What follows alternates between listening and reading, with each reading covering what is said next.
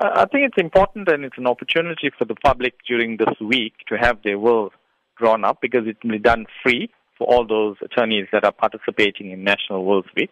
Some of the reasons why you should have a will is, you know, it's your right to decide who should inherit if you have assets. You must ensure that your family is provided for in terms of your last wishes. During this period, there's no, you can avoid any costs as such from drawing up a will. And so it's basic wills uh, that attorneys will draw up. Basically, you're leaving your assets to beneficiaries of your choice if you have a will. Uh, if you don't have a will, then you know you, it, it makes it a bit more difficult in winding up one's estate when one passes on.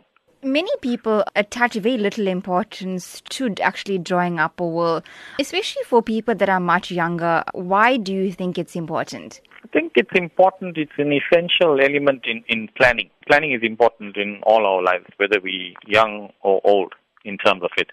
And uh, it makes things a bit simpler for those loved ones that you may leave in the event of your demise for, for whatever reason. Given the alarming rate of death, you know, whether it's by accident or, or whatever other element in terms of that, it's important as such for your family uh, that you don't put them in a worse off situation after your demise because they'll they'll already be struggling with, with the loss of a person and you want things to run as smooth as as possible after you're gone because you're not there to, to look after it. And that's why it's important that you have a will because that will will avoid unhappiness and conflict amongst members of family and it gives clear instructions on how your estate should, should evolve. What happens to one's assets in the event that a particular person never possessed a will? Well, what happens is I think there's a belief that if you don't have a will, that all your assets go to the state.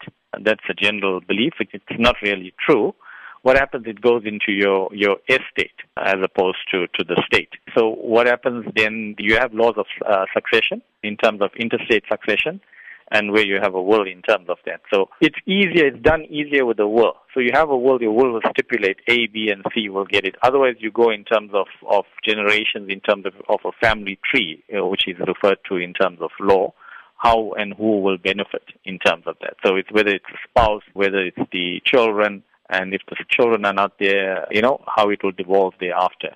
The world just makes it very easy because it stipulates who should inherit in terms of that.